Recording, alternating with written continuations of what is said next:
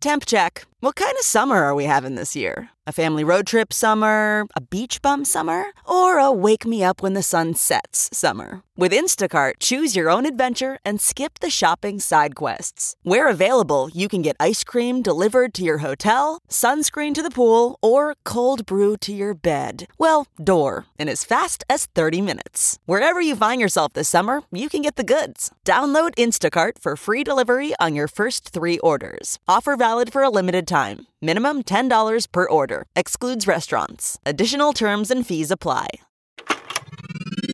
This is a headgum podcast. Hello, halflings. It's me, Jeremy, here to let you know that what you're listening to right now is actually the shorter version of this episode. That's right. There is an extended cut of this episode. This episode, my interview with Isa, a full 30 minutes longer, I, I think, somewhere in that neighborhood. It's it's like 30 plus minutes longer, somewhere in that vicinity. Anyway, it is uh there's a whole section where we talk about all sorts of other fun stuff. Uh reality shows, Glee uh gets mentioned. It's a blast. It's a hoot and a half and the only place you can hear it is on the Three Black Halflings Patreon. That's right, it's a stealth Patreon ad. Go check out the Patreon, uh, go sign up, and you can listen to the full version of this episode. That said, I'm going to throw it over to myself, who's then going to throw it over to myself. Over to you, Jeremy. Hello, halflings! It's me, Jeremy Cobb, but Thekla Hutirova calls me the Cobbback Kid and I am here to introduce an interview.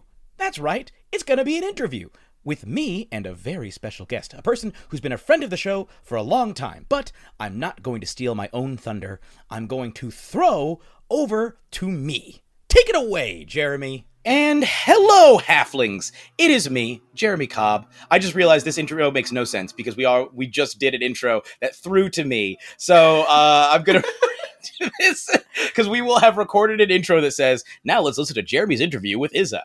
Just keep uh, going, it's fine. Daniel, feel free to leave this.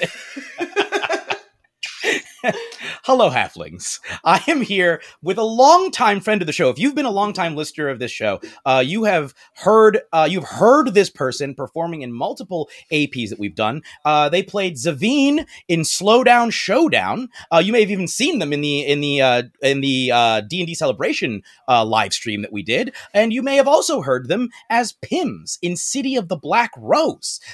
P- folks, put your hands together wherever you are. Yes, I mean it. Put your hands together right now for costume and prop designer, once and future TTRPG performer and podcaster, trash TV enjoyer, and my dad, Isa. Oh my god! This is the wrong dungeon and the wrong dragon. Full Prince vibe? Woo! this makes them even more black. Cake glitches and bitches. and lands in the cusp of a teaspoon Oh, no! on a nat 20. No! You think this is just a game? That's disgusting and I love it. Yeah! We're about to get into something real big now. Woo! Yeah! Woo! The crowd goes wild! Halfling Stadium is erupting. People are tearing off their clothes to reveal tattoos. Those are real tattoos of your face. Oh my I god. this is, is- it like everyone has a piece of it and they formed a human pyramid? And, yes. and it makes up my face. yes, but these are permanent tattoos that they have all gotten of a small piece of your face. There are a thousand of your face, and they all fell. Oh they all God. thrown themselves onto the ground, and the blimp uh, heading above the stadium right now can see your face just on the field. I guess that will do as an introduction. Yeah. and cue fireworks. Uh, so Isa, thank you so much for coming. Uh, thank you so much for being here. This has been a long time coming. Uh, Isa, please introduce yourself to the people. Tell us, tell us your nerdy origin story. How did you get into this business? Into all this nerdy, nerdy silliness and and and tomfoolery. Oh my god! I mean, uh, also, so yes, hello, and thank you for having me on. It's been ages since we talked to each other. Like, yes. I'm really excited to be here.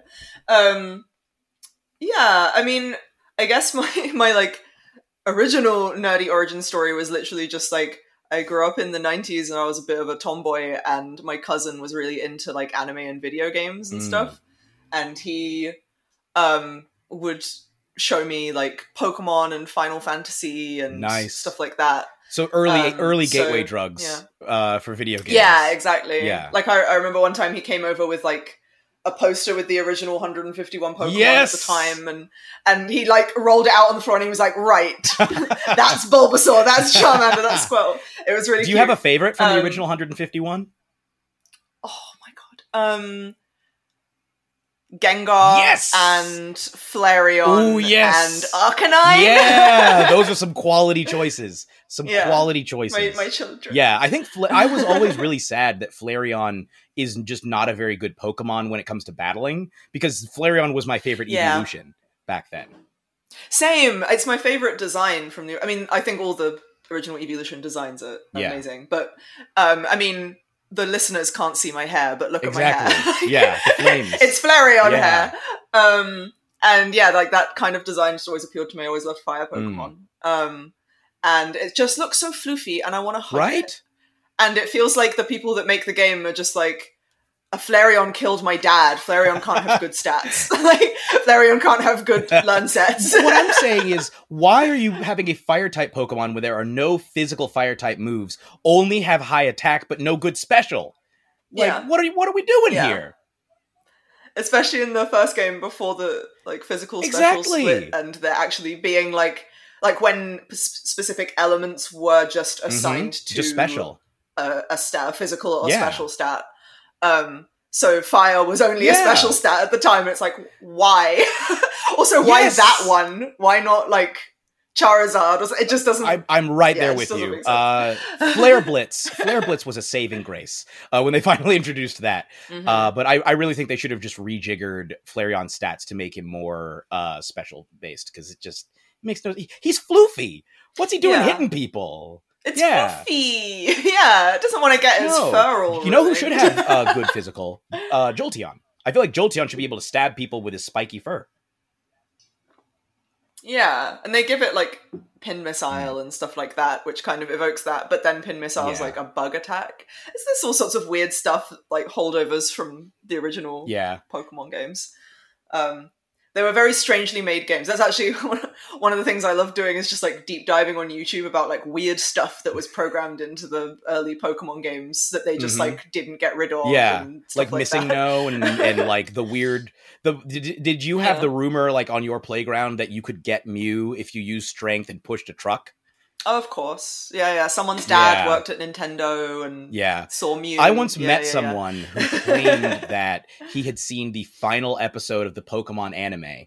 Uh, now this was in this was like in 1998 or 1999 when I met this person, but he insisted that he had seen the final episode of the Pokemon anime and that it consisted of I think Pikachu beating Charmander to death with a Pokeball, uh, and like as well as a number of other Pokemon. Why is that? I don't even know. you make up? it was he'd so never actually seen Pokemon. I don't think he was I don't think he was allowed to uh to watch it. I think he'd seen images of Pokemon and then just decided to spin that out to make himself feel cool. Yeah. Uh Maybe that's the case where the parents have been like, Pokemon is Yeah. intrinsically violent. that was demonic, 100%. and Yeah, that it was why 100% thought that he wasn't allowed was to watch it because they thought it was an ending demonic. that Pokemon would have had. A hundred percent. Um, but so from there, Oh you were you were into uh, Final Fantasy, you were into Pokemon, uh, and w- how did it? How did things sort of progress from Mhm. there?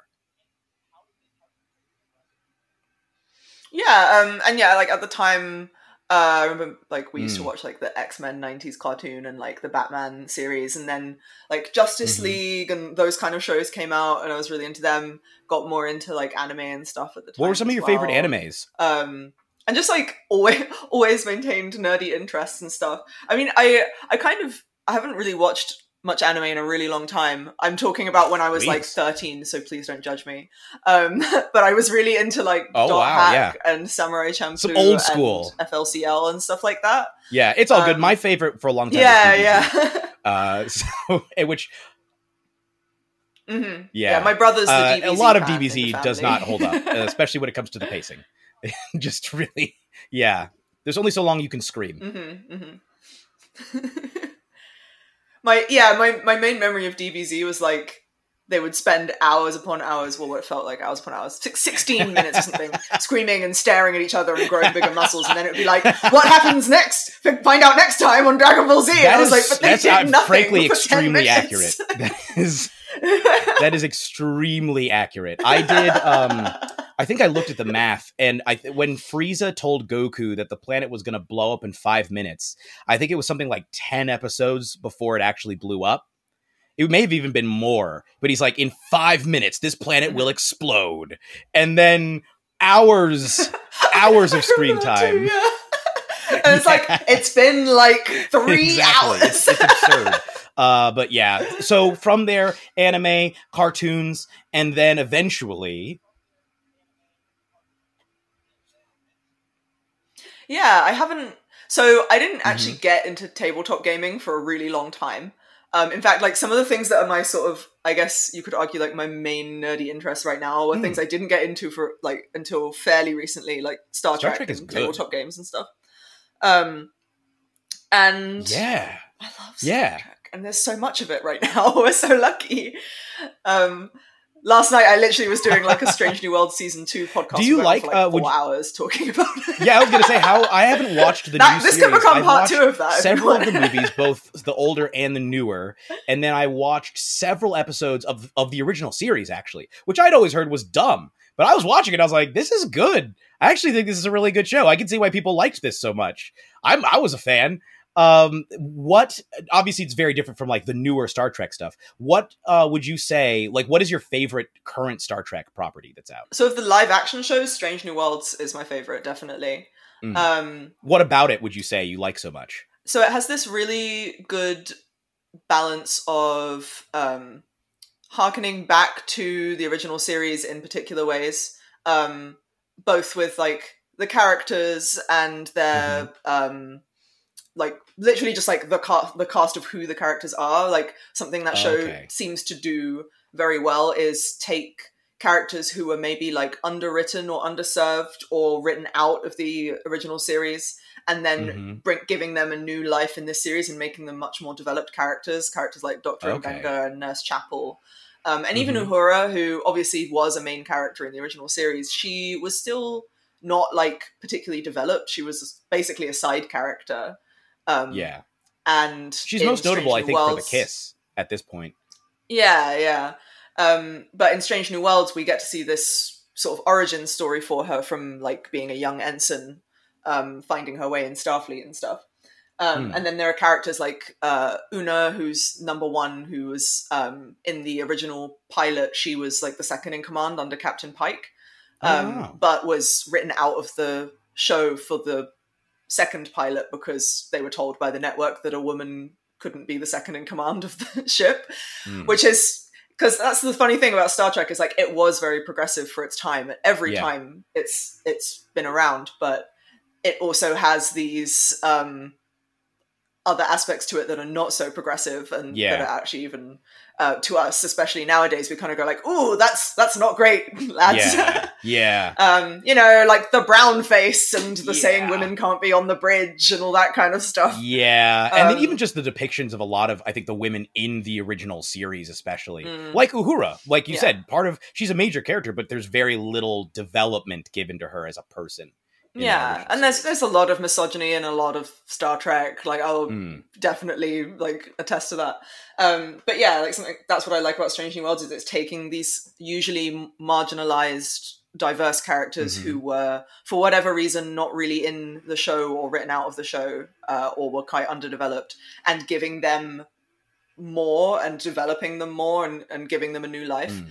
and then uh in, on like a visual level it has this really cool like production and costume and hair and makeup design where they're it feels like they are kind of doing this like retro 60s style but in a modern Oh, way that's cool. and it works really well So this is Yeah. set and they also do very cool experimental episodes like they did a musical episode this season so of course I a love that. musical episode.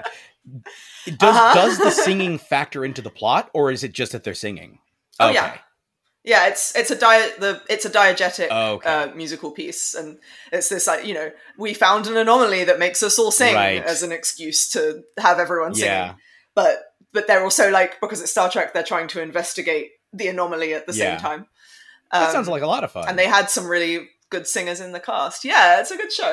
And I have criticisms of it, as if you ever listen to this four-hour, five. What's the name of the show? podcast? You'll find out. What's the name of the show? Of yeah, the the, name of the podcast?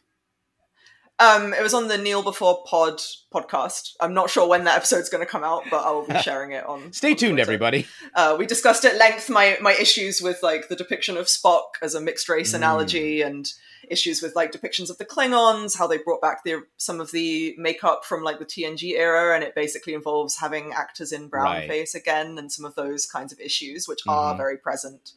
Um, but then also, you know, the things we liked about Mm. the show as well. So, so uh, Strange New Worlds is set during the time of the original series or before the original series, I guess. It's yeah, it's essentially a prequel to Oh, the okay. original series. Um, so yeah, that's my favorite of the live action current shows. And then the animated shows actually Lower Decks and Prodigy. I think Yeah, I've heard they're really good. it's kind of hard for me to pick a favorite among those three. Um, Yeah. they're really really good. Is and yeah. didn't they bring some of the characters from Lower Decks into one of the shows recently, like live action? Yeah, that was Oh! Strange New Worlds. They had a crossover episode with Lower Decks, and so two of the voice actors appeared, you know, Yeah. as themselves in live action Oh, in, so in the episode. Um, Yeah, that was also. I remember seeing photos and be like, "Oh, that's nice." Like I'm very tangential uh, to all of the Star Trek stuff. I just observe it from a distance, and so whenever something Mhm. bubbles up, I'm like, "Oh, that's cool. Good for you guys." hmm That's neat. well, how did you get into TTRPGs in the first place? Because you said that you kind of got into that a lot more recently. oh yeah, that thing. Yeah. yeah, let's loop back around to that. Um, yeah, so I guess I'd always because I was someone who played video games and enjoyed like fantasy and sci-fi. I'd always just kind of been Mhm. on the periphery aware of TTRPGs, and I had a few, I guess, like false starts where there was one time.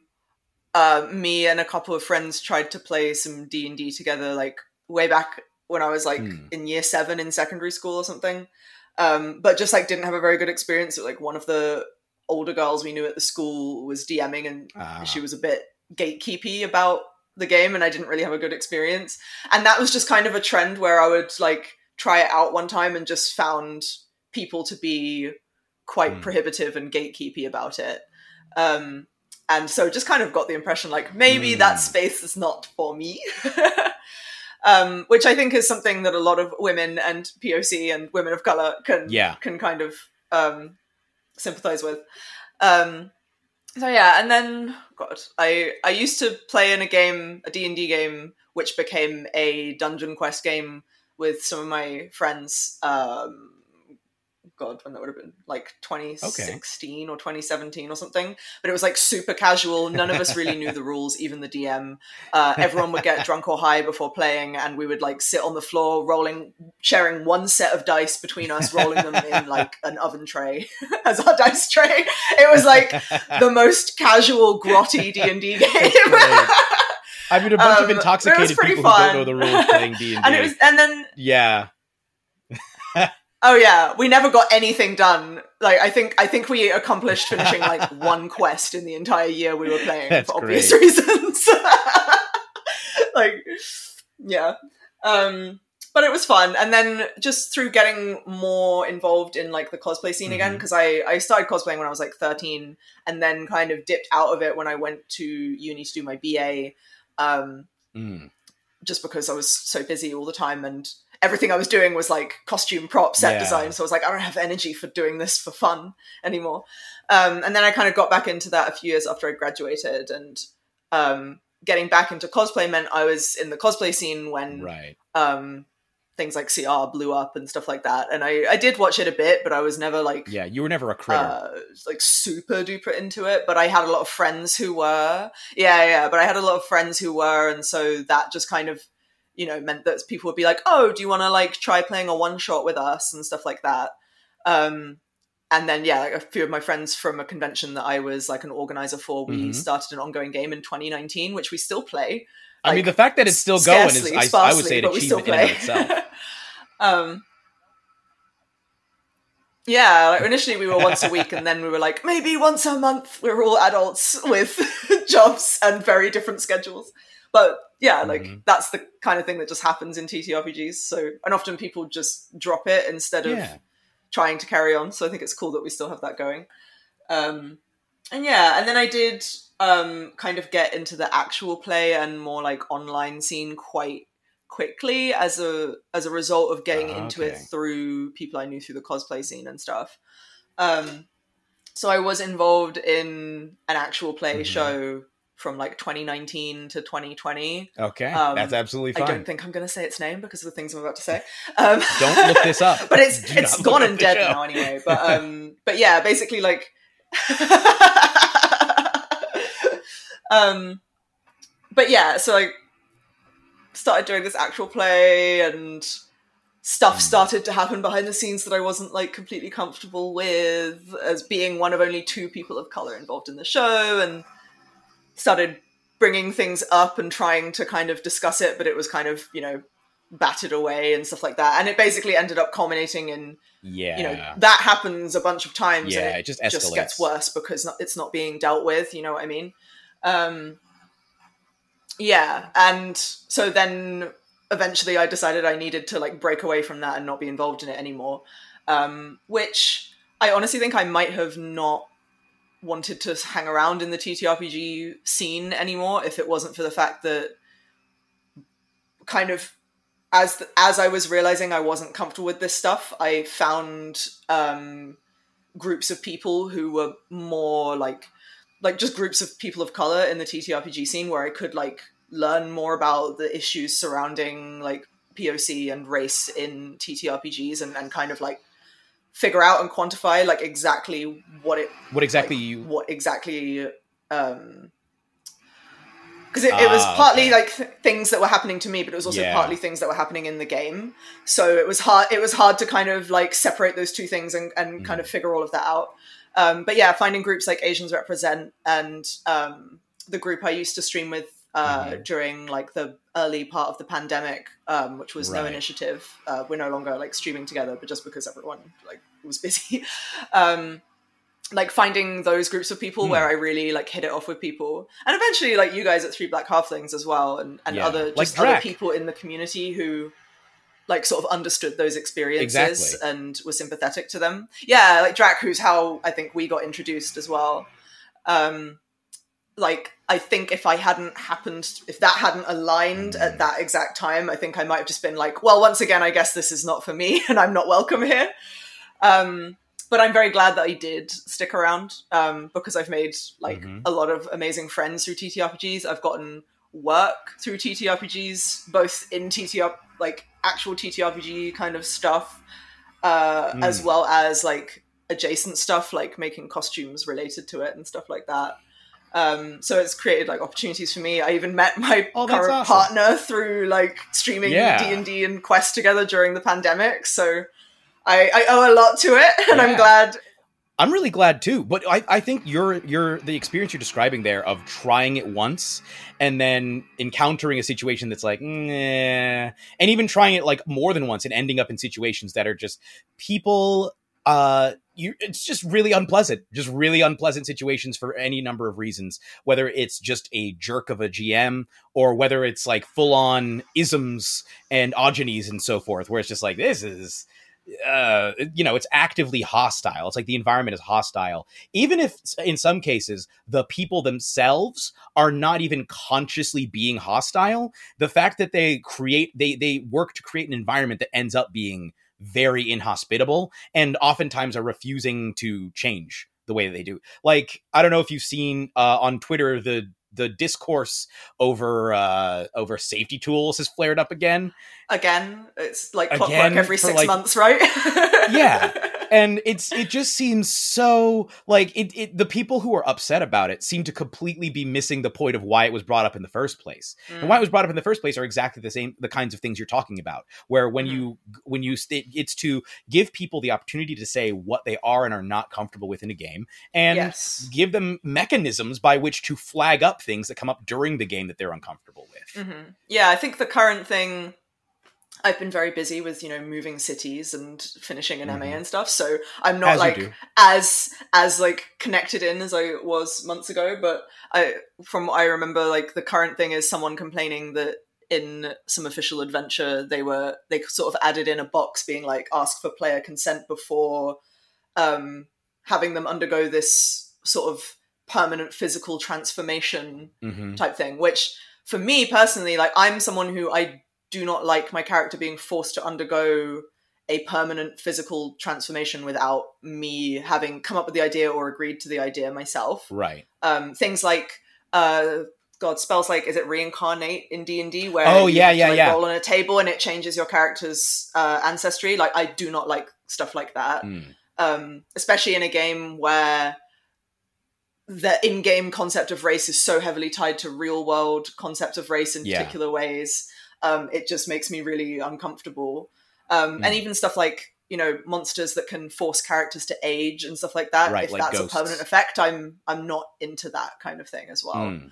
very strongly. So like I'm all for putting a box being like, hey, before you make a character do this, like make sure the player is aware of the consequences Yeah. and see if they're actually comfortable with it. I think that's fine. And the other thing is it was optional. Yeah. You don't have to do that. You don't have to. I would prefer that DMs do it in a game with me. Yep. But you don't have to. No one's forcing your hand here. I think I think So- one person seemed to be upset that the box said it is required that you do this, but the Mm. th- which is the code is not going to be in your house. Like you can, Yeah, if you don't want to yeah. talk to your players ahead of time. I mean, I don't know why you wouldn't, but sure, fine. don't if you don't want to, I guess yeah, you cannot. But like, yeah, Yeah. it's like you. Not every single person is going to have an issue with it, but Mm. Enough people do that it is worth asking uh up front because that's not Mhm. something that's going to come up in every single game Tr- uh, something like true polymorph or reincarnate or any sort of aging effects which is basically i think it's basically just ghosts and maybe Mhm. like a spell like i think one of the dunamancy spells can age you or something like that It can, yeah. I think the effects are temporary. Yeah. Um, because I've had someone use that in a game once, but I think we established the effect was temporary, so it was okay. yeah. Um, I, I had a character once get turned he was like a 13 year old boy who got turned into a full 30 something year old man and i just thought it was funny and he just started turning into like a dad type. So he's got like a he's got in britain a bum bag and in, in america a fanny pack uh going around being like all right everybody did everybody go to the bathroom? Now before we leave uh like i want to make sure i got here i got a whole schedule worked out for us. It was he turned into that and uh much to the he dis- doesn't know why, but suddenly he's making dad jokes all the time. exactly. He- it's like uh, the way i did it was that his brain just fabricated something of like a life and circumstances to explain why he's suddenly this old but he still feels like there was a, a weird period that's just a blur. There's like a 20 something year period that he's just like i don't know what happened. It feels kind of weird. I feel like i lost something but you know what? I'm here now don't know why, but the last thing I remember is being like 13, and then I'm just here now. Yeah, weirdly in the exact same place like deja vu right Do I live here? Yeah, but there's a lot of people who would not be comfortable with that. Maybe maybe their Mhm. character being youthful is a big part of the character, or they're just like don't, yeah, don't change what my yeah. character is. I made it for this way for a reason. like yeah, like for me, like as someone who is a in the visual design world, like the way my character looks is very um integral to who they Mhm. are for me like i will often like draw and design my character and stuff like that you did for Um, Zavine. and with some characters i do i did yeah yeah yeah oh i love miss Yeah. um and and also there are some of my characters where the age that they are at the start of the campaign is kind of important to them like i have one character who it was quite important that she was 18 and she was supposed to be this kind of like um young sort of like teenage prodigy wizard Mm. type um so to just randomly age her up would like really drastically affect Yeah. her backstory and like the kind of story i wanted to explore with her and stuff like that um so yeah like but some people don't really care they're like here's my fighter bob he's just a guy and i was like that's completely Yeah. valid too I, I I will say there's a character in Unsleeping City Chapter Two on Dimension Twenty who gets aged up by I think 20 years, and it's one of the funniest things they've that's ever happened on that show. But it, it is absolutely something that you need to talk about with the players ahead of time, so everybody's okay with that. Yeah. yeah. And another thing I see I see people talking about in like YouTube videos and stuff sometimes, which for me I'm like, oh, that's not something I would be okay with at the table without consent, is sort of um cutting off characters' Yes. limbs or you know taking out an eye or whatever as punish as you know they've taken critical damage or Mhm. nearly died or something like that and it's supposed to be a kind of lingering effect which i understand like yes that's something that would happen in in combat realistically people would Mhm. lose an arm or whatever but then you're dealing with a character who now has a disability which that player might not be prepared to um tackle that as a topic Mhm. might not feel comfortable tackling that as a topic uh, or if they are someone who has a disability themselves maybe uh, some disa- disabled people might want to explore that in game but some of them Yeah. might not want to explore that and especially it depends on the table you're at whether you feel comfortable exploring that with the other people around you um so yeah like having something affect a player to the point where they are now disabled is something where like for me that's like something you need to think Yeah. about quite a lot before you bring it into the game if you are not someone who already is starting the game wanting to Absolutely. handle that as a topic um so yeah like i don't think it's something that should just be done flippantly to be like oh your character took a critical hit and dropped to zero so but they've been brought back up Yeah. but now their arm's been chopped off or whatever Yeah. like, or let people know ahead of time that that's how you intend to engage with it because i think if everybody knows ahead of time then they can either opt in or opt out yeah uh, of even just the table i did i did a um i've done two public games in which maimings i think two one of in which maimings occurred as part of a mechanic and one of them was a horror game and i asked people up Mm. front is it okay with you if this is a part of the the game and then if a maiming does occur i let them tell me what happened Mhm. so it doesn't need to be like you lose a whole arm it could be as simple as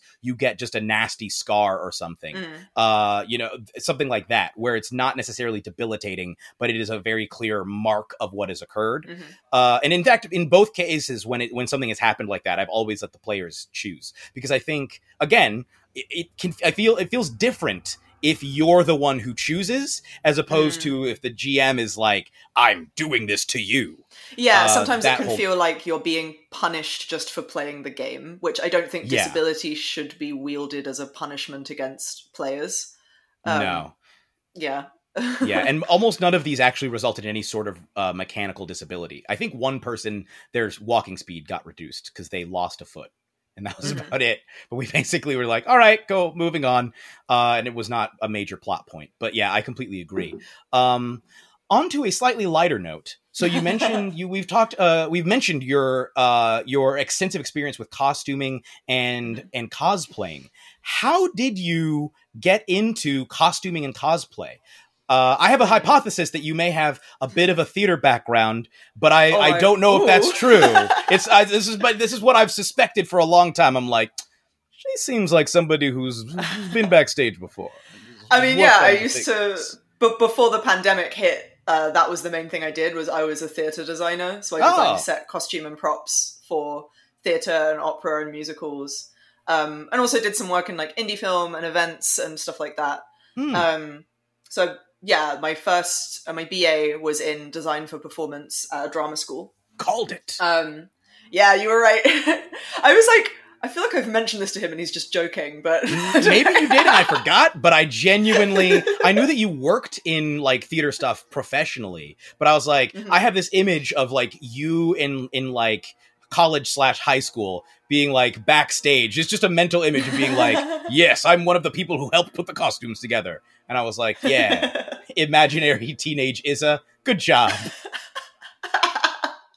So I see you with like the I- headset and everything. Aw, I don't think I ever wore a headset. Funnily enough, I wasn't super involved in like drama stuff in secondary school. I was more Mhm. thinking I was going towards stuff like fine art and actually philosophy for a while. I thought I might go and study philosophy at university.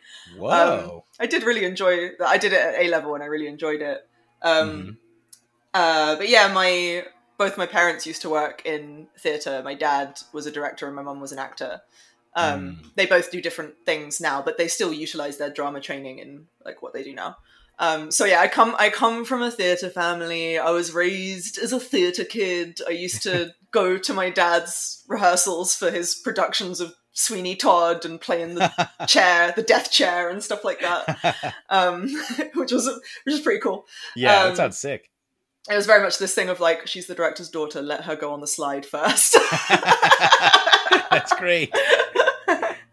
um, and yeah, I got into cosplay when I was around 13, 14. Um, was the first time I went. Yeah, 13 was the first time I went to a convention, I think. Um, and then I didn't cosplay um, because I didn't really know what it was yet. I did kind of make my own costumes and dress up, you know, fancy dress for birthday parties, and everyone else is doing, you know, princesses and superheroes and like bought costumes and I'm just like I'm here as Squall from Final Fantasy VIII and I butchered my mum's leather jacket to make this costume. Did your mom knew that you did that, or did or did you know? It was that- with permission. Okay. It was with permission. Okay. Because I'm like, oh, did you sneak in there with Yeah. some scissors? Like, hey, hey. I think it might have been a fake leather jacket as well, Oh, so it's okay. all right. It's all okay. Yeah. It's all okay. Um, but yeah, and then I went to what was now MCM Comic Con, was then I think just London Expo or something when I was 13 with uh, some of my friends from secondary school who were also just big nerds as well. Um, and we saw people cosplaying and we were like, oh my god, what's this? This is so exciting. um, and so I decided the next time I went, I wanted to cosplay as well. Um, so yeah, so I decided I wanted to cosplay the next time because um, MCM slash London Expo was every six months, um, so twice a year. And um, my mum actually, her mum was a seamstress, so my mum knew quite a bit about sewing.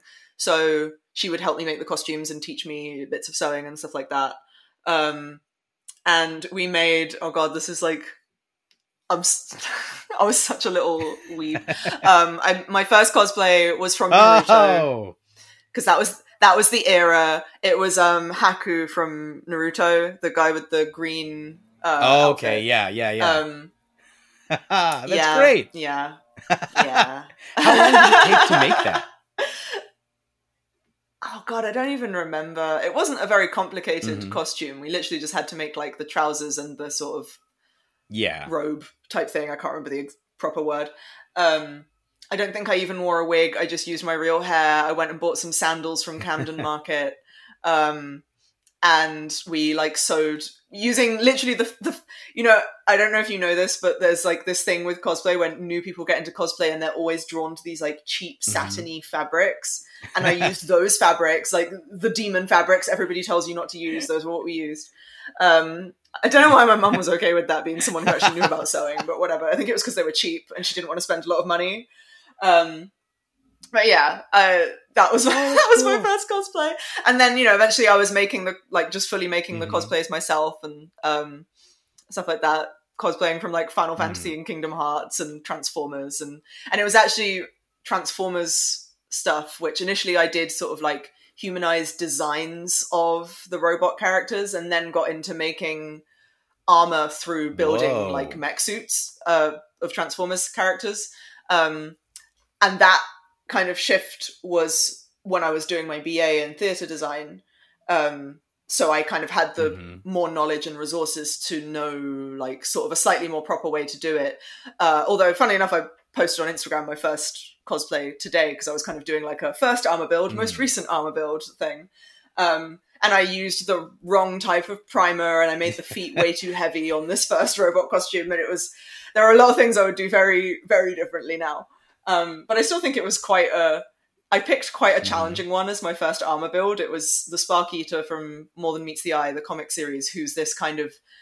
Um, Spark Eaters are basically Transformers who are both Whoa. zombies and vampires, kind of. They're like. Um, he's this kind of decrepit character who's been locked on a spaceship, so all his armor's like broken and rusted, and he's got like wires sticking out and stuff like that. And he kind of wanders around almost as this like zombie like creature wants to eat other transformers spark which is like the thing that gives them their life essence Wow. um and so yeah i was like most complicated design i can find in this comic that one let's Yeah. go That sounds As my first armor incredibly elaborate. That's so it really though. was i don't know why i chose to do that i also did it as like a project for my ba which my tutors did not understand at all at a at a drama school. yeah, yeah, yeah. So in the in the third year of my BA, we got to do two self-guided projects where we could basically pick whatever we wanted, so long as it was relevant enough to the course. So you couldn't do something like completely out there, but it was, you know, a costume uh, building project. So that was within the parameters of what you could do. So I basically they they said like what we advise is to do one thing that's like a little bit out there and weird, and then one thing that's more within the parameters, so that because only one of the marks, whichever is highest, will count against your final grade. So for my safer one, I did like a conceptual stage and costume design project on uh, Stephen Sondheim's Pacific Overtures because that's just like um, you know set and costume design for a known musical and was more within yeah, their I mean it's to mark. Yeah, like And- it's a lot Yeah. safer. yeah.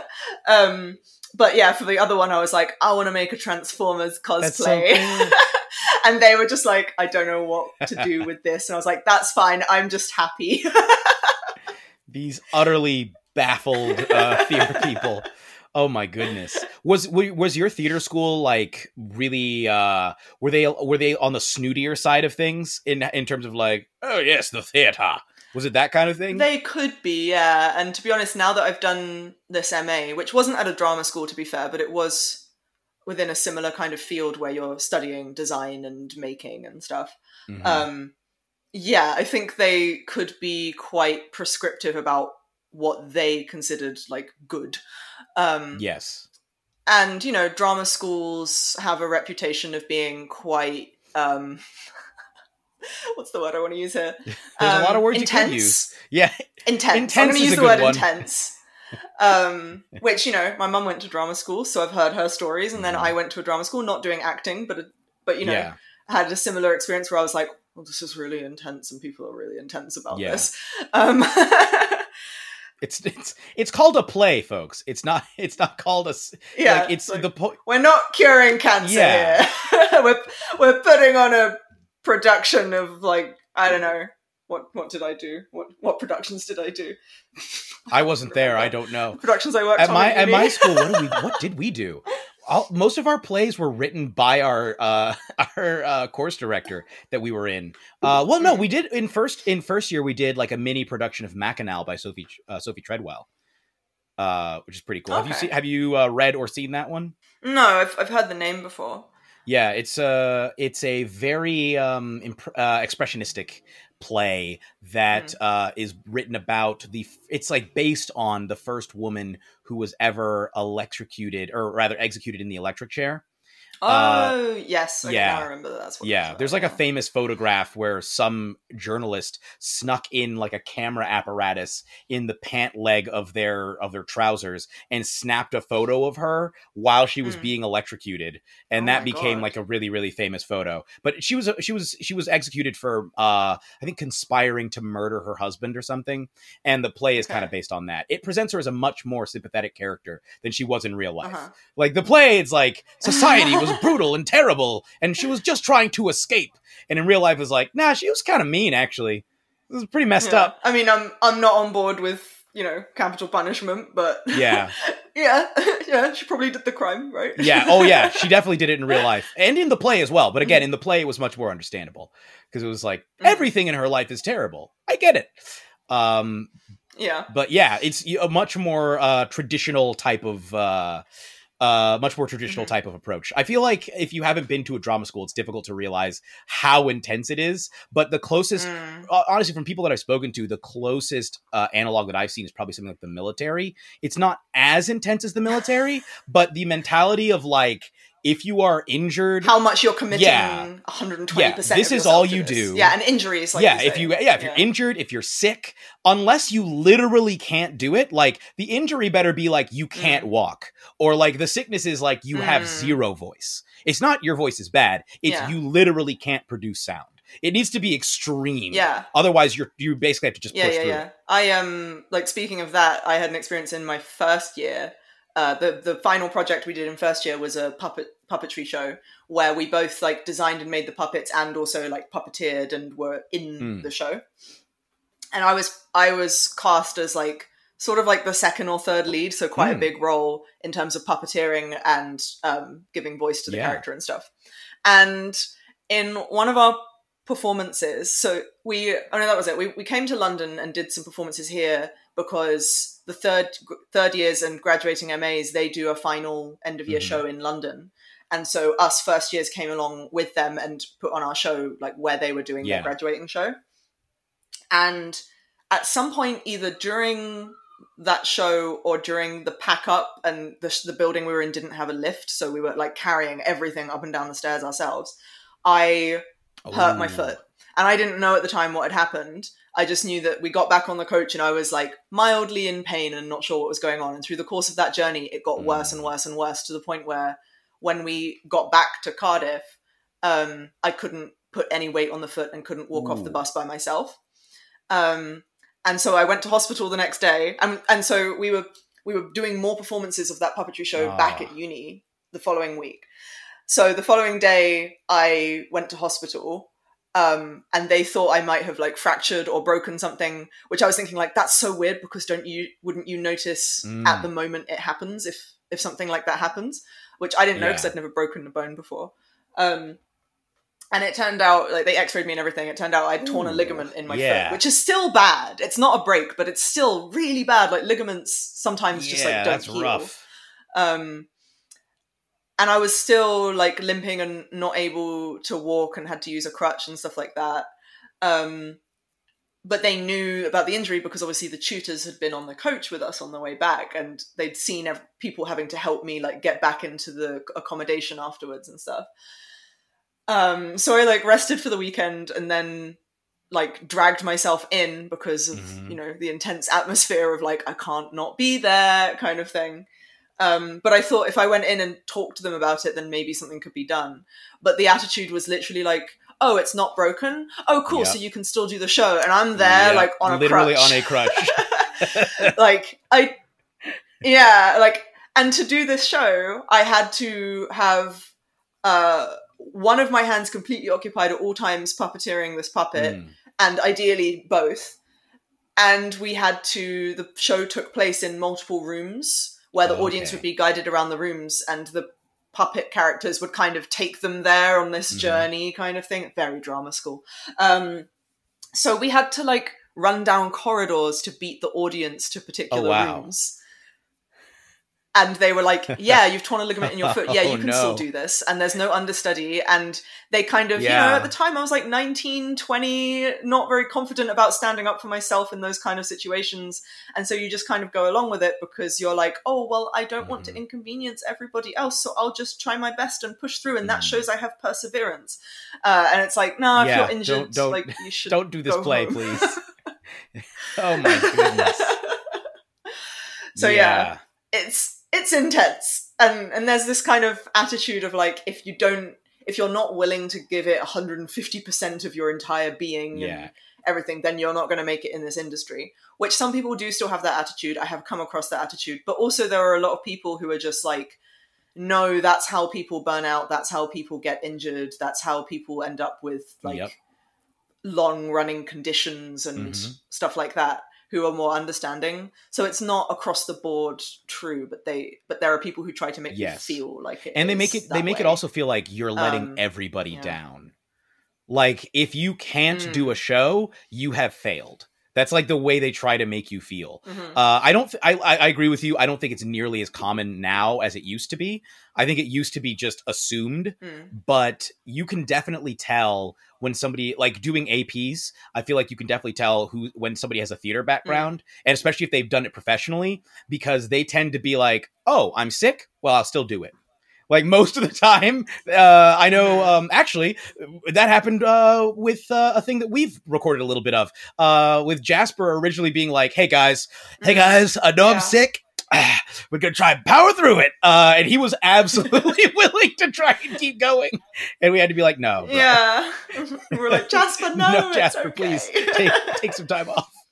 Uh, but he was, yeah, it's it's yeah yeah it's a rough it's a rough uh, environment um so uh, i wanted to ask also so we've gotten we've talked about costuming um, we've talked about uh, how you got into performing in aps i'm curious uh, when you as somebody who has performed in a number of different aps as well as done a heck of a lot of costuming how do you approach uh, like f- from your like as an artist or a creator how do you approach uh, creating and performing a character? And then also, I want to know how you approach creating a costume, whether that is a costume that you are uh, designing based on an existing design, whether it's like cosplay or it's something that you're creating uh, whole cloth, pun intended. um, I mean, I'm more of an armor girl, but Uh, excuse me, whole, whole plate. plate. Um, yeah. So with TTRPGs, actually, one of the things I really like about it is that it has that aspect to it where you are creating a character.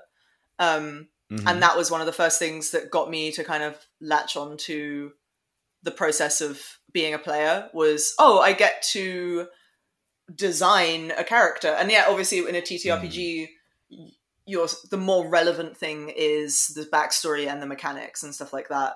Um but for me i know when i'm creating a character elements of who they are visually definitely come to the forefront very quickly um, and help shape their personality as well.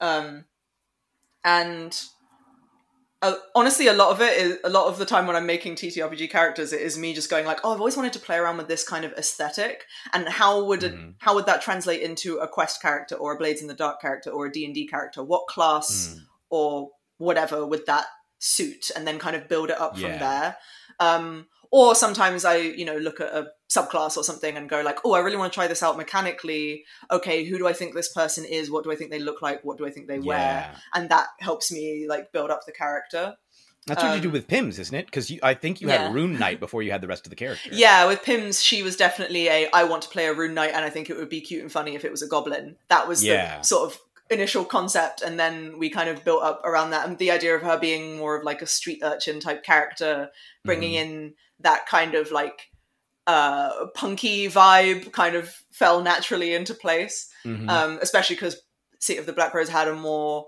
leaning towards modern type Mhm. setting so it felt like I could bring that in although I'm one of those people who I'm like even if you're doing high fantasy I'm like that's just fine for there to be some tech in there we can do magitech right I love some sci-fi in my fantasy yeah, they had guns for like most of the medieval period, or like a good chunk Yeah. of it. Come on. yeah exactly Yeah. yeah um and and you know i'm also sort of like i i love it when a world has um technology evolving alongside or with magic can you Mhm. tell final fantasy VI is one of my favorite games growing up um but yeah like having played like final fantasy VI and chrono trigger and games Mhm. like that um i i think it's perfectly reasonable in a world with magic that technology would advance quicker alongside that Yeah. either with magic bolstering it or as a kind of competitor to magic Yeah. um yeah like i think it's totally reasonable I, I'm right there with you. um yeah i know we've talked about this before actually haven't Yeah, we Yeah, we have. Well, because that's that's City Yeah. of the Black Rose. The whole thing is like Yeah. there was a there was a huge magic tech boom, uh, like leading Mhm. into the events where all similar to what you had in like the 19th century with the Industrial Revolution and the Scientific Revolution, where you have all of these massive breakthroughs being made all around the same times that feed into each other or just essentially transform the way that society functions and thinks.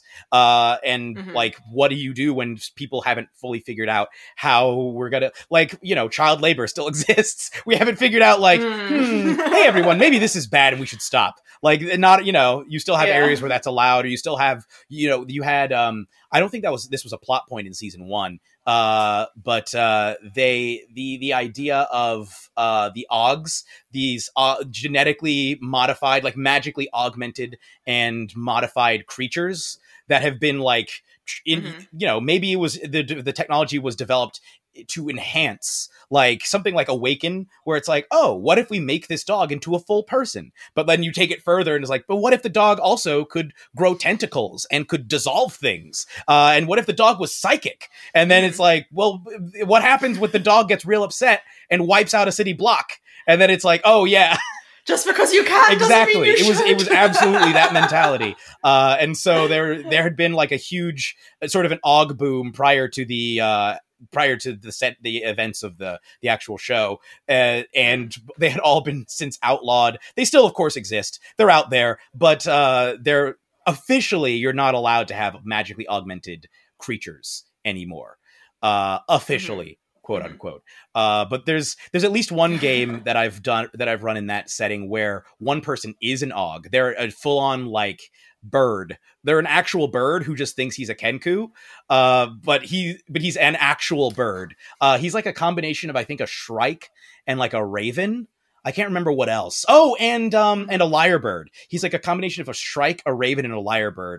If you're not familiar with a shrike, uh, their nickname is the butcher bird. They will kill small animals and stick them on uh spikes for later. Like they have larders. Oh my god! Like in Yes. like in, is it Watership Yes. Down? Yes. that happens. That is yeah. a shrike. Yeah. ah, the Yes. deep-seated childhood trauma. Oh, trauma. Watership all Down is hardcore. uh, but yeah, but you'll see like you can see like Uh-huh. photos online of other birds, of lizards, of mice on like these stretches of thorns. Uh, because the bird's like, yeah, I'll come back and eat it later. So he's he plays an assassin. He plays like a hired assassin who's just a goofy dude. He's just a real goofy, Oh, silly God. dude who just wants a friend. Uh, but also has no qualms about murdering people. Mm-hmm. And he is his backstory is that he is a literal shrike who who has grown to enormous size. Wow. Yeah, fun times. um, fun times. Yeah, all super happy. My your uh, Watership Down inspired TTRPG character. Oh, Watership! Did you watch Watership Down as a child? Oh my goodness, I can't imagine watching yeah. that as a kid. I, I, I, I also I was really Yes! into the animals of Farthingwood, which my parents always say really surprised them because I loved animals so much. I chose to be a vegetarian when I was like four or five. or Farthingwood's the bomb. um and and i i just Yeah. It's it was really good but it was also like kind of horrific just like Watership Down and they were like we were, we were really surprised you loved that show so much Yes, because so many animals brutal. died in it I was- really literally- On the last episode, I believe that we recorded of this show, I described the hedgehog highway scene because Uh-huh. no one else in that call had seen it. Oh right? That was that was the worst one. That was Oh, the worst one. horrible. was that hedgehog scene? yeah there are there are lots of horrible ones but i think the hedgehog Yeah. one a lot of people remember as being particular because of the Yeah, you and the really their desperation. fear in it, and it's just like, oh my there's- god, please just one- get out. Of the- oh, it's horrible. And then there's also Oh. just stuff like the baby foxes Yeah. dying and stuff like or that. the uh, it's just like fe- one of the pheasants gets oh. as well.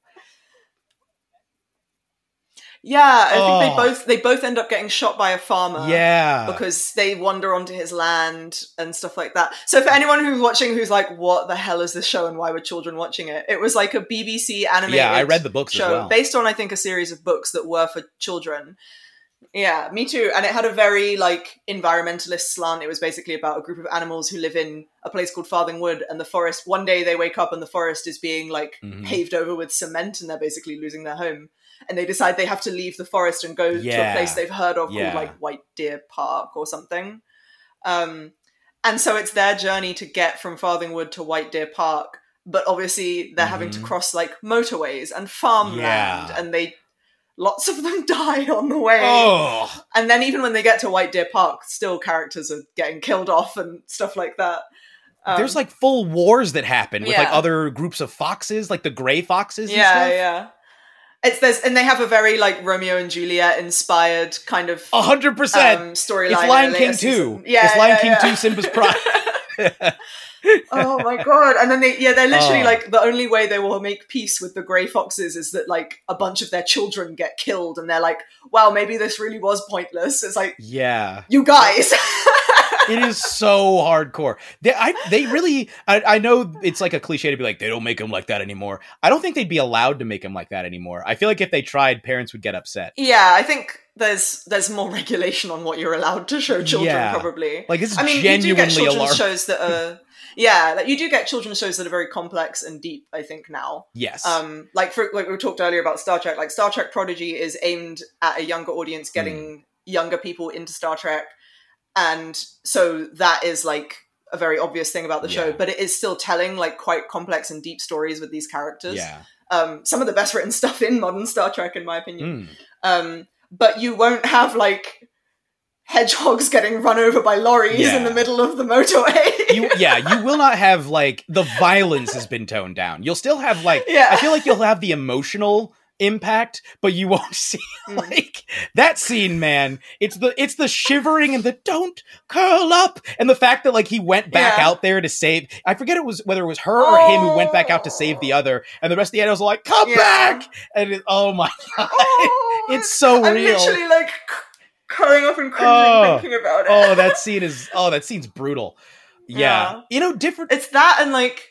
Watership Down. Yes. I was I was gonna say in a different way than Watership Down. Watership Down is just nasty. Yeah, there's like a trio of kind of British animated movies or series that were made for children but are just like Mm. haunted everyone and it's it's Animals of Farthingwood, Watership Down and When the Wind Blows, which was like a 1980s or 90s animated film or maybe short film about an old couple in uh in like a nuclear war. It was made during I think it was made around the Cold War.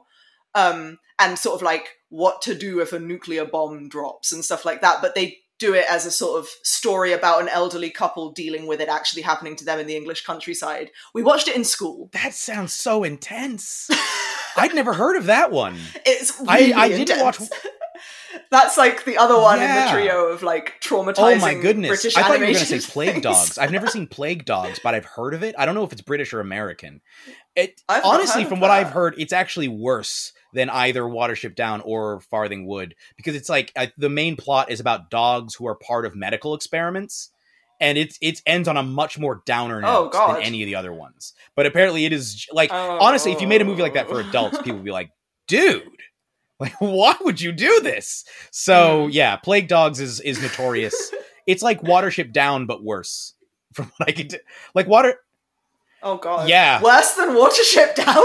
Yeah, Worse than it's bunnies actually getting run worse. over by Uh, trains? I won't. It's so bad. Like I, I won't say. I'll tell you off air, but I don't really want to say it because it's some parts of it are like genuinely alarming. Actually, there is one part that I can Hmm. Oh, say. God, okay. There, it's like after all these dogs have been through, they find appears to be like a friendly guy. I think he's a friendly hunter who's like, "Oh, dogs, awesome!" And one of the dogs runs up, and he has like the guy's holding like his his shotgun or something, and the dog tries to jump up to be like, "Be my friend!" Mm. It actually knocks him in such a way that he pulls the trigger, and the hunter is no more.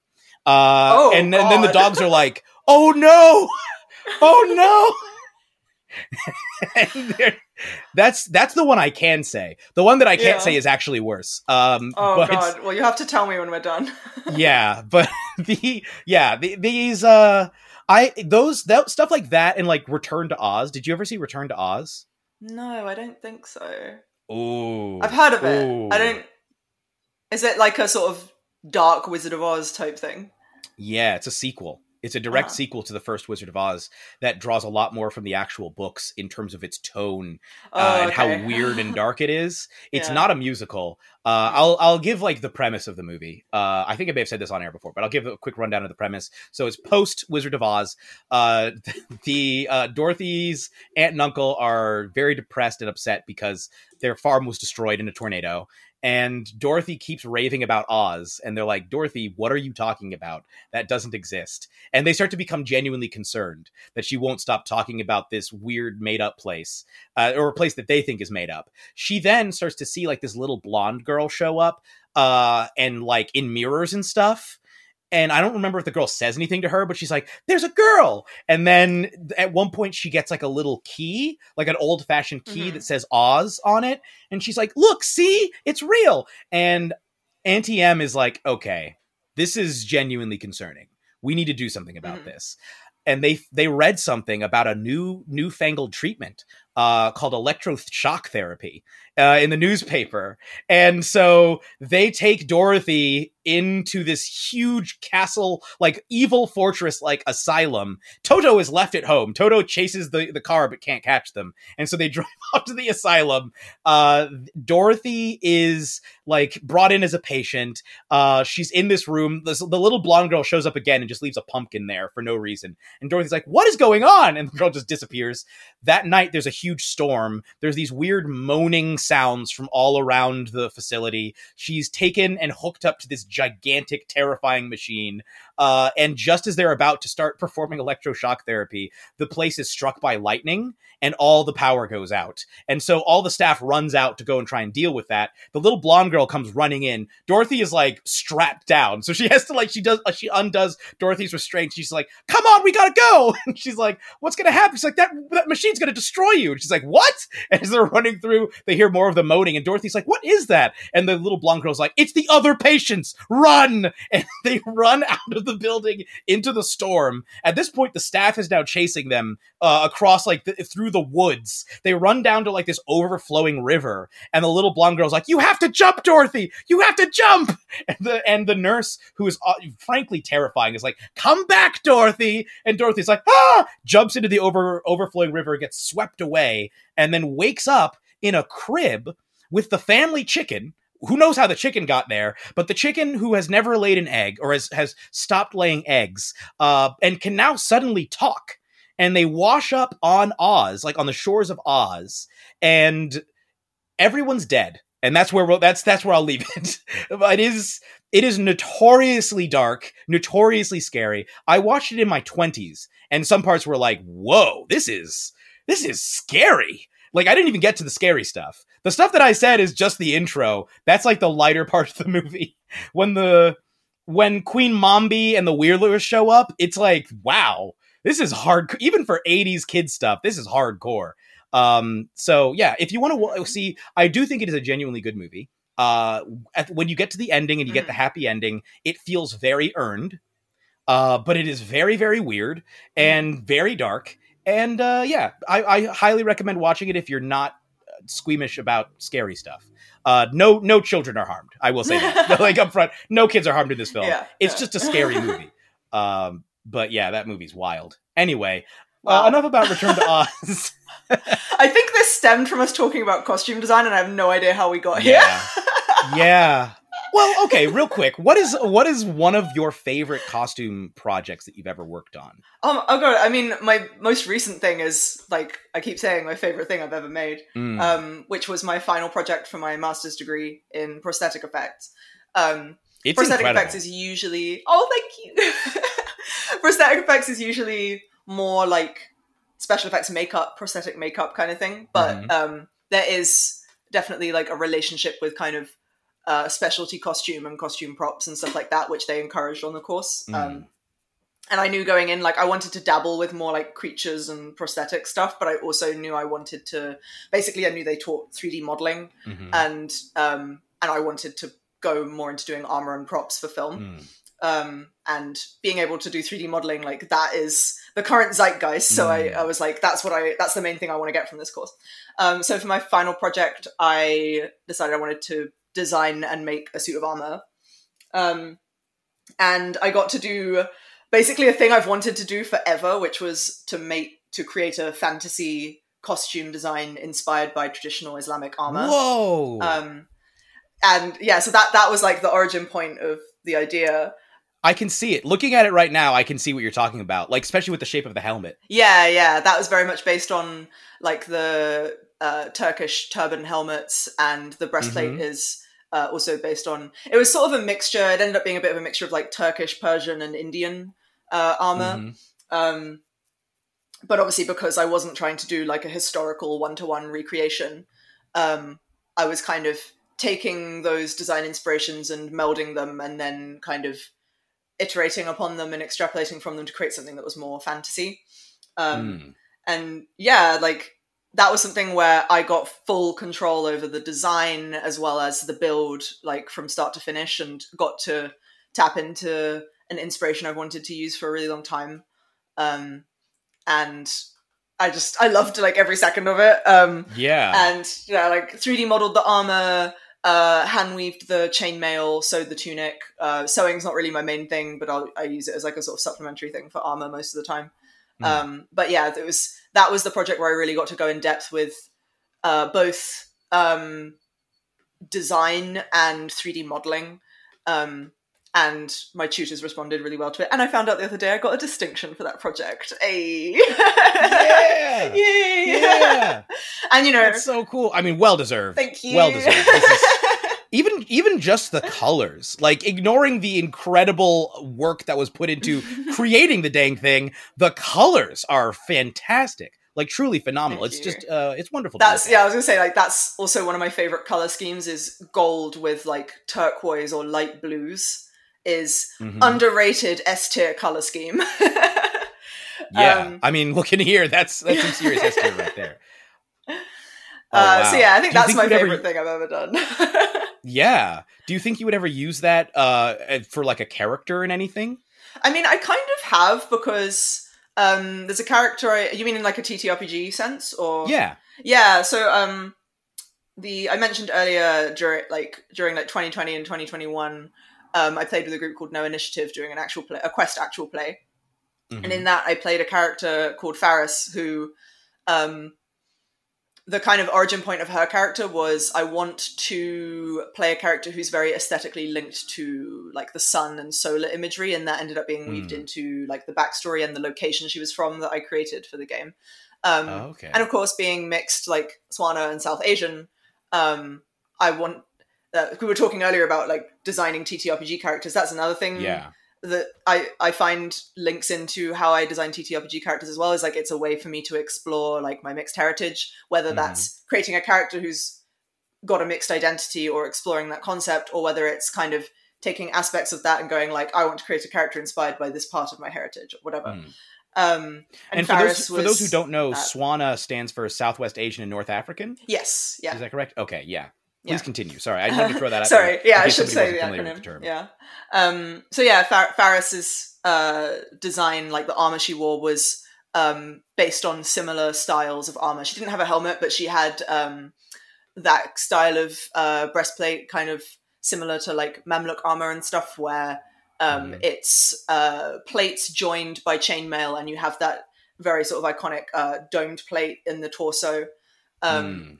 so and i actually like went back and looked at the character design i did for her when i was like sort of ideating for this project um and i actually did the i not only designed my character for that but i ended up doing our like character art for the stream for that so i did like my Oh, character's art and everybody else's art as well which was sort of another way in which like my artistic and design skills kind of came into play in TTRPGs was I ended up doing like character art for streams I was in and stuff like Mhm. that.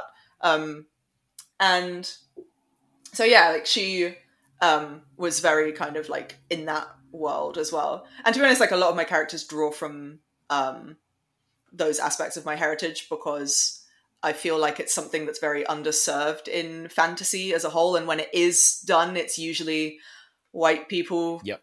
co-opting it and doing it Yeah. through like very stereotyped ideas of um of whether it's like Swana or South Asian. There's It's always the welcome, my friend. I know it's kind of bad for me to like lump it all in, but then, yeah, yeah, yeah. The "Ah!" welcome in the back I know it's kind of bad for me to lump it all in, but I'm I am mixed like South. Yeah, yeah, yeah. I'm I'm like mixed South Asian and uh, West Asian and North African, so like I'm not lumping it all in to be like that. It's like that's my heritage, but people also lump it all in. Uh, when they're creating like settings and stuff, and they make these very like non-specific. Did you do you play things. Genshin Impact? No, I don't. I know the drama around that issue though. Yeah. Genshin Impact. Yeah. Yeah, yeah, because they they earlier was it this year dropped like a whole setting that again lumps in Mm. Northern Africa and India. There's like all these like jungle areas and also all of these desert areas, and it's Mhm. just I mean honestly, it is probably the coolest region that I've seen from that game, and the music absolutely slaps. But it does it does fall into that pitfall of just being like, yeah, it's all the same thing, and they just lumped it all in together. I actually Yeah. so I I don't know anything about Genshin Impact. I've never played it. The most I knew about it was that like I follow Kamui cosplay on YouTube and she did cosplays from it. Um hmm but I a while ago did a wrote a thread on um the belly dancer outfit and kind of Ah, uh, its uh, the issues with its origins as we know it now, and why it's like um, problematic for it to be used e- uh, even by like Eastern quote unquote developers. Like there's a lot of JRPGs where dancers are wearing belly dancer outfits and they're very sexualized and they're the sort of orientalized characters within those settings, even though it's a setting made by people from Asia. Um, yeah. and we ended up doing an episode on Asians Represent, kind of going more in depth on on that. Um, but that thread, quite consistently, I find people like retweeting it and quote tweeting it into threads on the topic when a piece of media kind of does that TM, and I noticed like it happening again at one point like a year or two ago or something. And i kind of like clicked into the thread just to see what they were talking about and it was people talking about genshin impact and i was like i don't go to this school. I don't know what genshin impact is or does but i'm happy for you guys to use my thread to discuss this topic and because and then I like scrolled up and saw the character designs and I was like, oh yeah, that's super Orientalist. Yeah. yeah, yeah, super, super. Uh, yeah, I do suggest checking out the music. In fact, I'll send you a track because I've actually used it. Mm. One of the one of the songs I've used in in like when I do in person games sometimes for uh um Utarum games because I'm like this is Mhm. this, this is really good. it's like really really good music.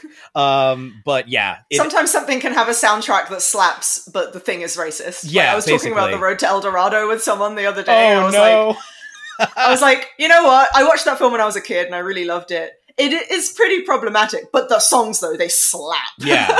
It, it's you hate to see like sometimes it's like I feel like this music deserved something that was a little bit better. yeah, and I, that is a common problem. I know I'm a um I'm a fan of uh Berserk, the manga specifically, and there's a whole it Mhm. falls into the same pitfall, like where the the it has a culture that is clearly a mishmash of India and other in like Southwest Asia and also Northern Africa, just bloop and sent in. Uh and even though there are Mhm. very cool characters who are part of that, like who are very interesting as people, it's just like yeah, it kind of I I I'm I give it slightly more slack because it does the exact same thing to Europeans at least. So at least it's equal opportunity racist. uh, but it is Yeah. it is it absolutely falls into the same traps. I think of just like conflating Yeah. a bunch of It's different. like, but there's a power dynamic there. you Yeah, know. true. It does- yeah, very true. yeah. uh, but I do think it's quite funny though when you see like um games developed by like Japanese companies or just like non-Western companies, but usually it's Mhm. Japanese, um, where they kind of do their version of that with Europe. I always think it's very Yeah. funny. Um, like for example, Fire Emblem Fates. I'm not saying it's a great game, but I did play it, and it is very funny to me how. Uh, so like the premise is there's like two versions of the game. One where you are on one side of this war, and one where you're on the other side, and one side is very like Japanese Mhm. coded, and the other side is basically what Europe and America always do to Asia yeah, to Europe. And it's like this character has a French name, this character has an Italian name, this character has a German name, and they're all brother and sister. and everything is just this mishmash of like England, France, Yep. Germany, Italy, Spain. It's Yeah. so funny to me. it's, it's also I, I find it really interesting because it's like oh yeah. Oh, that I, I, I see it now. I can see what you're doing there. Yeah, Yeah. makes sense. Yeah. Just yeah, And you know, when. Pokemon does it with like France and Britain Oh, and America, I'm like, this is actually good and funny yeah, because the power imbalance go- goes the other way. You know? yeah, I've never. I, Gen Five was actually the last series of main series games I ever played, mostly because the Pokemon Okay. designs. But I remember just coming away from being Mhm. like, "You wanted to do a game based on America, and that's the setting you made." Come on, like what is? Th- There's so much more going on. So they, I know that they were specifically with Black and White wanted it to be based on New York and the surrounding area of New York rather than the whole of America, because God, that would probably be way too big to do. But like, yeah, I actually love Black and White. I think they're really good, but it is quite funny. The Unova City, the, like the main Yeah. city, was really cool. I remember thinking that like the big central city was pretty awesome. Though before we close out here, there is one thing that we always have to bring up. Uh, we always have to ask our guests for a tale from the table. This can be a fun, this can be a scary, this can be a triumphant, this can be a sad story, something, a memorable moment that has occurred to you uh, in and around a tabletop role playing game. Oh my God. I can I can throw out examples. Okay, so uh Tale from the Table, uh I think I mentioned this already earlier this year, but um Ooh, okay. I got a tale from the table. Uh th- this actually was a game that I did uh that was inspired by um because one of the I one of the players I, I did this for D and a castle, and one of the players it was a Redwall style game, so very like anthropomorphic animals, uh, but throwing out like the vermin stuff, and then throwing out the they all have to be like England, they all have to be like English animals. Uh, I threw all of that out, and you could just be an animal from anywhere. Well, one of the players specifically, I had wanted to do like some kind of a European setting because I just never playing games that are inspired by like myself. Rather, I never run games really that are inspired by like European stuff usually and but one of the players re- uh, requested something African, so I was like, I'll split the difference, and we did an Al Andalus game. oh, cool. Uh, so I did like a bunch of yeah, and it was like uh, inspired by uh, the Taifa period of Al Andalus, which is like after a succession dispute occurred with a literal, in real life, a literal evil vizier uh, who tried to overthrow who tried to overthrow the government, uh, and a, and a civil war erupted, uh, including like a lost prince. It's a really interesting story. Uh, but the, all of the the region basically got split up into these petty kingdoms, and no one felt comfortable calling themselves a king because they knew it would upset everybody else. Uh, so they they all just sort of like like were like "Mm, i'm not really a king but you know i'm kind of like a king. Uh, and there was like a very uneasy power imbalance. And of course the reconquista was happening at that point. Uh, i mean that took a really long time anyway. But the, you you know you have threats from the north. You have el cid running around fighting for both sides uh, just being being a, a chaos gremlin uh, an extremely skilled warrior chaos gremlin. And so we did like a game based on that. And part of it concerned a heist. There was they- realized that the, this person that they suspected of being the bad guy was probably going to try and steal a major uh, a major powerful magical item that was under lock and key. And so they created like this elaborate plan to try and steal this thing. It was a full heist. Uh, and they were like they had two teams. Uh, like one team was supposed to give a signal after a certain amount of team the other team would go and it was like trying to create a diversion trying to sneak into the place. Uh, it involved there was like climbing up and down chimneys. Uh, and the highlight was when i think they like uh, they somehow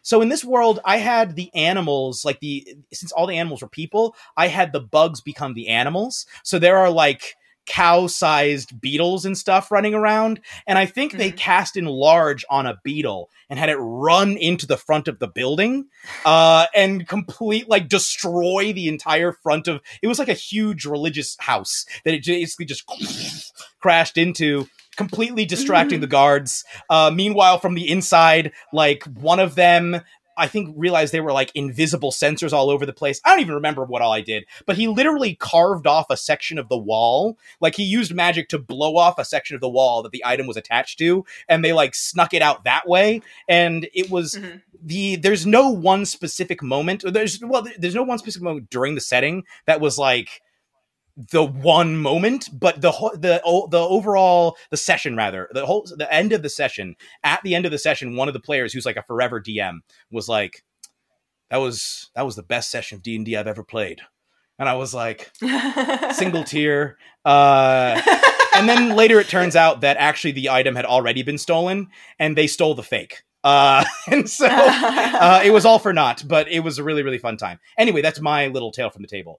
D- did that give you an opportunity to come up with one yourself? Yeah, yeah, I've thought of one. I, I was like, oh, I, I feel like I have so many, but uh, one I, I I feel like you and many of the kind of people who listen to your podcast will um will kind of go like, yeah, at, is uh the time I got to punch a capitalist like sack of shit in the face in the game, but it was it was even more satisfying than that.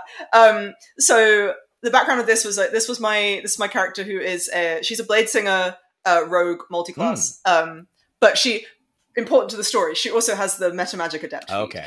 um and um her backstory involved um her family having been exiled from the city that they are from um like literally like before she was born. So her she has never like experienced being to that city before. And um there's some let's just say they know that there is some like political bullshit around their family being exiled. Um and that was something that i wanted to explore in her backstory.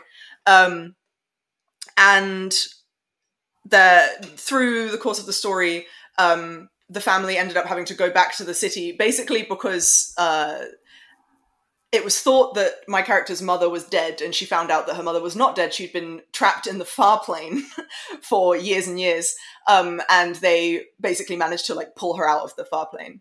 Not the far plane sorry the far realm. Far planes from final fantasy x. God is a far realm the far realm. She was trapped in the void. Where all the aberrations yeah from. yeah yeah. Um, and they they had pulled her out of, of the far realm um, Yeah. and my character was like oh my god i assumed my entire life that my mother was dead and and now i get to know her even though you know the last time she saw me i was a baby so um and but her mother was the reason the family was exiled due to um a storm that was caused by an arcane focus that she owned but did not realize was um, corrupted by uh, an entity from the far realm. And in trying to sort of purify that um, vessel, she accidentally caused this storm that caused like huge damage to the city and stuff like that. Okay. And but it was decided like no, this is just entirely your fault, kind of thing, and they were exiled. Um, or rather, the family fled, and because they fled, they were like, well, if we can't catch you, you're in exile now.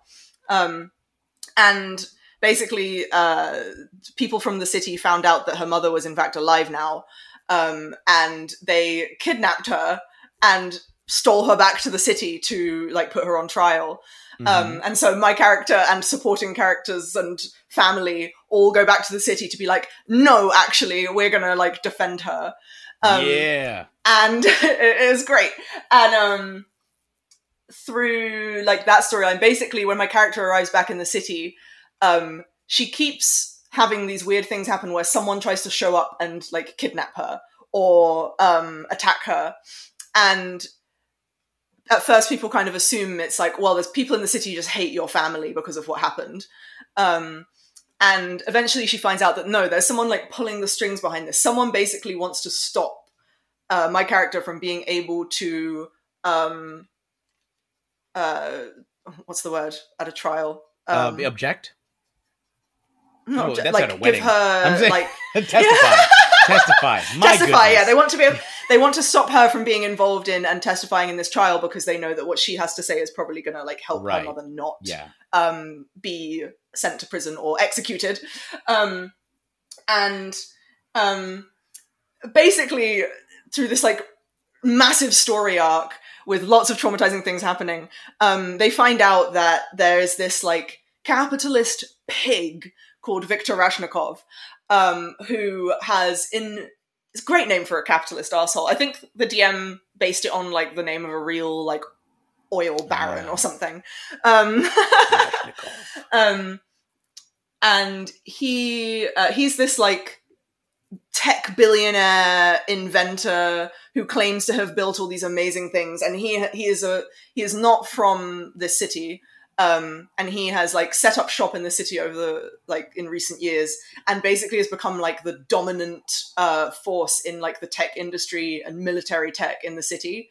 Um, and she basically finds out that the reason he got his foothold in the city is because after her and her family fled the city, um, he found he like stole and co-opted airship designs that her members of her family had created. They fled on an airship. Um, and it was like a whole part of her backstory that she lived on an airship that her uncle had had built, and that was why they were able to flee the city. I just love an airship, me. Um, and Yeah. This yeah, is a pro airship, podcast. Um, so her uncle had built this airship and was in the process of trying to sort of get it um, patented in the city right before all this like disaster befell the family. Um, Mhm. And Viktor Rashnikov stole the design, claimed it as his own, and that was his foothold into um, starting his like that wing of his business in that city.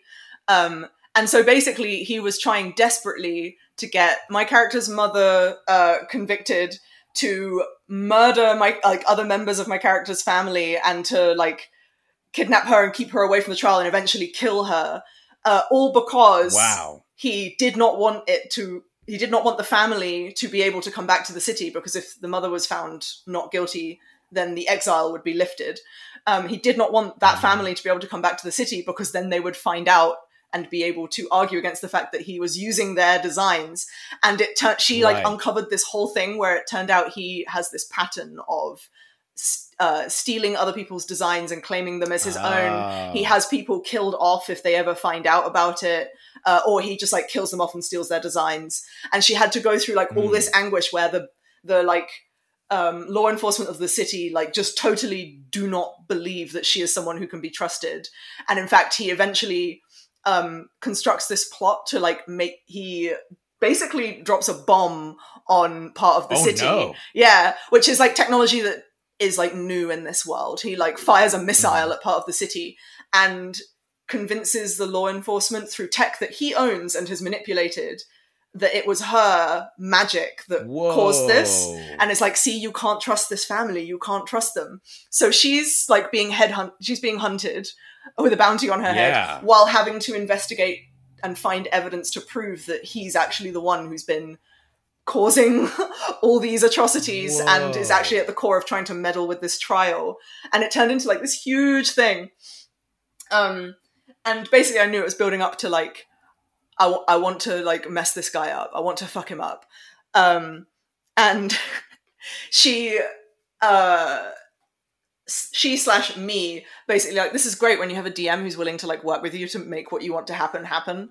Um, yeah. I was like, I want her to like publicly humiliate him to the point where he has to turn on her in public, and that's the thing that makes everyone go like, "Oh yes, it was him." Um, and so she finds out he's going to be getting like a medal of commendation from the city for um, the reaction and response that his like military tech uh, had in helping the city after the missile Right. blew up part of the city. And she's like oh my god no. Getting a medal for the atrocity you caused. Like no. Um so she um manages to like gather enough evidence to like basically accost him at the medal ceremony in public where they can like use magic slash technology to throw up like footage on a screen in public Mhm. and like hack into their system and be like, "Oh, you did this, you said this, you did this," and she like goads him, like eggs him on so much that he just like turns on her in public, attacks her, and then orders another missile strike on the city in public, and then tries to like fly away on an airship. She follows him onto the airship. Uh, they fight. Uh, her, my character's boyfriend, who is also who's an NPC, who's her boyfriend, is also present for this fight. Rashnikov like knocks him down to zero, throws him off the side of the airship. Oh no! She like just in time casts Featherfall on him, and then it's like so much is happening. yeah. Um, and then she, like, I can tell he's like bloodied, like kind of low on health. Um, I have her do her like Blade Singer attack combo on him, and the DM's like, he's looking like really, really bloodied, really bloodied. And I'm like, quicken spell, shocking grasp. But in this case, I cast shocking grasp by punching him in the face. Yes. And I rolled, I rolled a crit Yes! on the shocking grasp. what level were you? and I knew like oh god um she's quite a high level character i think at that point she's like level 17 or 16 or something like that so like quite a high level oh wow! With a crit, this is like six or eight d8. yeah Oh my goodness! yeah and just that like i just wanted to like humiliate him in public and punch him in the face Yeah. like that's what i wanted Oh, that's Um, great. it was great and then you know we had to fly up into the sky and try to stop the missiles from hitting the city Of and da, was so much drama yeah wow. But yeah, that was punching an evil tech billionaire in the face. was that the climax of the campaign? not That sounds like a campaign climax. not even the climax of the campaign. It's the climax of My word. part of my character's backstory. This is also in um wow. so this character is like she's like my favorite one of my, my favorite D&D character and she was the character Mhm. I played in the actual play where I had some bad racist experiences behind the scene. Ah. And one of the things that was always really sad to me, as well as just experiencing all those horrible things, was um, the fact that I cared so much about that character, and and it felt like it kind of mired um, my feelings around that character, and and that I didn't, and then also just like I didn't get to like play that out. Um, so my boyfriend actually DMs that this new version of the campaign for me, and we play like a one-on-one game um together. We've like because he's he does like pro gming and stuff and he was trying to convince me like one-on-one games are great. And i was like really? Without a party? And then he convinced me to try one and i was like oh this is amazing. Yeah we get to just like go as in-depth as we want and we don't have to like worry about it. It's great. And that gave me the ability to like rebuild that character and then have like a more positive experience with that character where we can like construct the Aw. campaign ourselves and everything and it's really nice Yeah, that's so Um, nice. so yeah What a, what a nice and boyfriend. then she gets to punch evil capitalists in the Yeah. face oh, that's that sounds wonderful. What a happy ending there. yeah yeah Oh, next up in the campaign she's currently um she's gonna use a wishblade to help people who are like um there's like a you know the horrible vampire family lording it over this particular area. This is he my boyfriend is like this is me being like these are like the two things from curse of strahd i think are worth doing in this campaign. So yeah she's gonna like help the villagers um just fucking wreck these vampires Yeah. basically with a wishblade she stole from their castle Oh, adding insult to injury. yeah yeah yeah Yeah. I love it. Uh, This sounds like a great campaign. I'm very Yeah, it's happy great. for you to get to experience it. It's fantastic. All right, Isa, uh, we thank you so much for giving so much of your time, but I Oh, want to let you go. Please let the people know where they can find you. Um, well, thank you for having me on. This was a lot of fun. Uh, I'm sorry that we ended up just going another hour talking about no other things. apologies necessary no apologies necessary yo if you're listening to to the main feed right now and you're lo- wondering what what just happened uh we we go listen to the patreon and you will hear an extended version of this episode that involves discussions of glee uh project runway america's next top model uh tim gunn and andre going to red lobster uh all, sorts, all sorts of fun things Trash Uh, TV, trash TV, Trash TV. Yes, the trash TV cut. Uh, release the trash TV cut. Uh, so- is a yes, Um, please. Where can the folks find you? so yeah, like uh, so yeah, I'm I'm Isa. You can find me on various social medias under the name Evil Clever Dog. Uh, I have a YouTube channel under that name, as well as Twitter, Instagram, and now Blue Sky. Um, I refuse to call Twitter X, so Yeah. Twitter. No one um, calls it X on here. In in this house, we do not Um, call Twitter X. We call Twitter Twitter. No, absolutely not. Absolutely not. We will not acknowledge Elon Musk's bullshit. No. Um, so yeah, you can you can find me on all those social medias under the name Evil Clever Dog. I am a costume and prop designer and cosplayer and sometimes tweeter about TTRPGs, I guess, um, and various other things. If you'd like to see me rambling about Star Trek and reality TV and stuff like that, you can also go there and find that. um, yeah, and follow me and look at my cool work Yeah. and stuff Your like that. final if that's what project. Go look at do. the go look at the suit of armor that Isa was talking about because it is sick. It is absolutely Oh, sick. thank you. I love I love the side by side on your Instagram that you do with your very first piece of armor that you ever made, which you talked about. I just realized was what you were talking Yeah, about. yeah, yeah. Uh, versus yeah, this. that was what I was talking yeah. about. Yeah. It's I mean the original one was already pretty cool. Uh, but this is yeah, this is like dang. Uh, if I I feel like if I saw that in a movie, I'd be like, whoa, that's that's really cool. Yay! You hear that? People at these workshops hire me to make armor for you. There you go. Uh, thank you so much, Isa, and uh, the rest of you, you Thank can you for having me. Yeah, go uh if you go follow Isa and then uh, while you're at it, uh go check out the 3BH Patreon. I believe it's patreon.com slash three black halflings or, or three B halflings because we changed it recently. In fact, I'm going to look it up right now because I don't usually do the Go Patreon check, plugs. Uh any I don't usually do the Patreon plugs these days. So let me see. Um patreon.com. Yes, patreon.com slash three black halflings. It's the number three black halflings. Uh we rebranded the Patreon to match everything else. And go follow the show on Twitter, uh Instagram. Uh, I don't know if we're on Blue Sky yet. We probably should be. Uh Facebook. I feel like you're on Blue Sky. I feel like I remember. I am, yeah. I'm. I am. I. Let me see. Am I Yeah. following you on Blue Sky? I feel like I am. I am following Sky. you on Blue Sky. Yeah, follow us on Blue Sky, everybody. Validation. Yay. Uh, yeah, and yeah, oh yeah, and I guess I should plug myself real quick. Yeah, you can follow me on Twitter, Mm. Instagram, Facebook. Well, don't follow me on Facebook. Uh, but you can find me on Twitter and Instagram and Blue Sky. Uh, uh, uh, Instagram, I'm at the Cobmeister, and Twitter and Blue Sky, I'm at Jeremy Cobb One. Cobb with two B's, the number one. Uh, if you want to play D and D with me, come to D3 at Sea. Sign up for D3 at Sea. I'm doing it uh, fall this year. We're going to be doing a cruise. Going to be playing Inutarum, the world of uh, Outlaws and Obelisks, and Slowdown Showdown. It's going to be a blast. Uh, and uh, what was the other thing I was going to say? There's another thing I was going to say. Uh, the thing I was going to say was, oh yeah, uh, go go check out Project Marana, uh, which is a Call of Cthulhu game that I'm in, and also uh, I don't know if it's going to continue, but I may also by this point be appearing semi regularly on Dungeon Masters Block, which uh, Neil from Dungeon Masters Block has been on uh, before. He's a friend of the show. Uh, and actually, we were on Dungeon Masters block years ago. So go check that out. Uh, so yeah, there's more plugs, but I'm done. Uh, thank you all so much for listening. and thank you once again, Isa. This was a blast.